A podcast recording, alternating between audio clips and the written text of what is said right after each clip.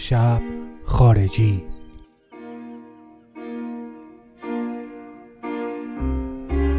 All hands on deck, we're run afloat. I heard the captain cry, explore the ship,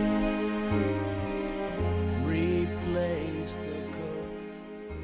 سلام رفقا، من میلادم و این شب خارجی قسمت بیست و چهارم. من میخوام راجع به چند روز توی سال نود و نه براتون صحبت کنم که زیاد خوشایند نبود. باید برگردیم به بهار سال نود و نه، هفته دوم عید، جایی که ما همه نمیدونستیم چه بلایی قرار سرمون بیاد از نظر کرونا و همه دلواپس این بیماری بودیم که به کشورمون اومده بود و هممونو نگران و پریشان کرده بود. هفته دوم عید داشتیم فکر میکردیم که اگر یه مقدار این تعطیلات و این محدودیت ها با تمام رعایت نکردن ها و قانونایی که توی کشورمون بود رعایت بشه و این تعطیلات کش دار بشه، یه خورده میتونه به جلوگیری از شیوع این بیماری کمک کنه. و جایی که فهمیدیم که باید آب از آب تکون نخورده و بلند شیم بریم خیلی عادی سر کار، تازه مواجه شدیم با غم و غصه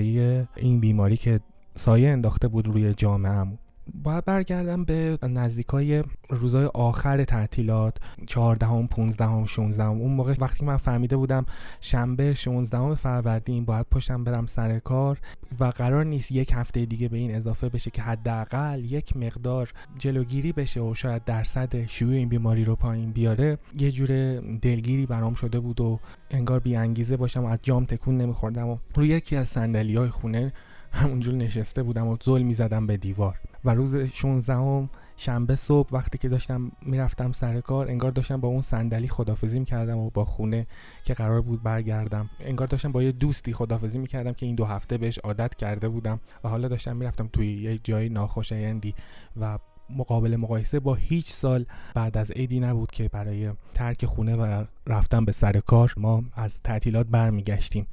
وقتی که از خونه رفتم بیرون، کارمندا و کارگرایی رو دیدم که همگی انگار دستشون رو به نشونه تسلیم بالا آورده باشن، لباسای مرتب یا لباسای پلوخوریشون رو پوشیده باشن، لبخندا رو صورت ماسیده، انگار جونشون رو کف دستشون گرفته باشن و توی تاکسی و اتوبوس نشسته باشن با ماسک داشته و نداشتهشون.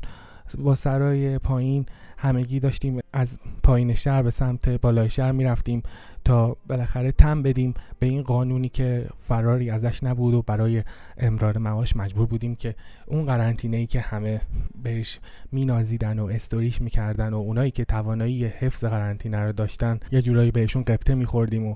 انگار یه لشکر شکست خورده بودیم که دونه دونه همگی با یه هماهنگی و با یه ریتمی همه داشتیم به سمت سر کار میرفتیم. اینجور موقع‌ها حتما برای شما پیش اومده که وقتی که توی یه موقعیت ناراحت یا دلگیر کننده هستین، میخواین حواستون رو به یه چیزی پرت کنین، به یه حرف، به یه شعر، به یه آهنگ، به یه بازی. من اگه میخواستم اون روزا حواسم رو پرت کنم، فقط یه آهنگ توی ذهنم بود، آهنگی به اسم سالتی داگ از گروه پروکل هرام، گروه پروگرسیو راک بریتانیایی مشهور که این آهنگو در سال هزار و نهصد و شصت و نه توی آلبومی به همین اسم منتشر کردن که یکی از اجراهای معروفش اجرای با ارکستر ادمونتون هست و اجرای سال دو هزار و شش شون هم که در دانمارک انجام دادن من خیلی دوست دارم. اون موقع اون روزا با اون ریتم و اون حالت دلگیر و غم انگیز که یه جور اجباری توی رفتار ما بود و میرفتیم و خیلی روتین برمیگشتیم، انگار که ذهن من دلش میخواست یه انتخاب موسیقی بکنه برای این تصاویر که روی این ریتم این تصویرها بشینیم. اون حالت حزن آلود و کلاسیکال این آهنگ روی این تصاویر می نشست و روی این شونه های افتاده مردم، روی سرهای تکیه داده شده به شیشه اتوبوس، روی انتظار کشیدن تو ایستگاه اتوبوس با علم به این که ممکنه براشون خطرناک باشه، روی اسپری کردن دستگاه ای تی ام، روی دستکشای دولایی که دستشون میکردن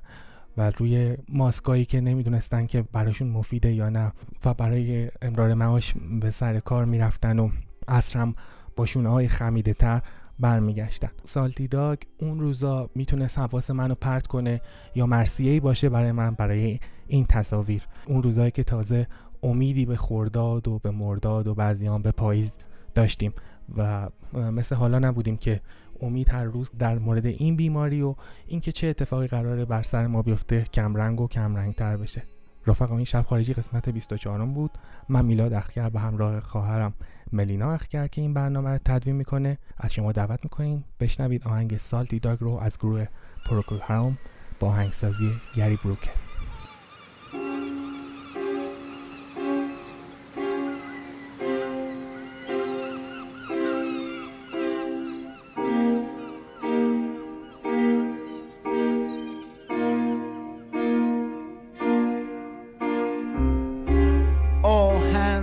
On deck,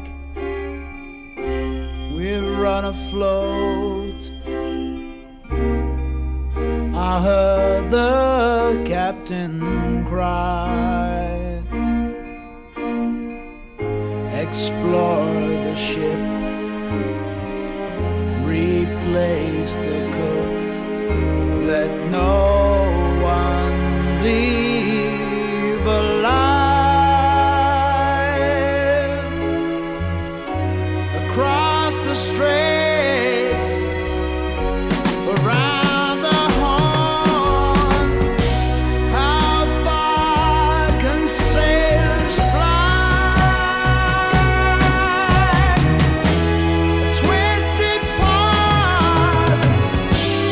our tortured course, and no one left alive.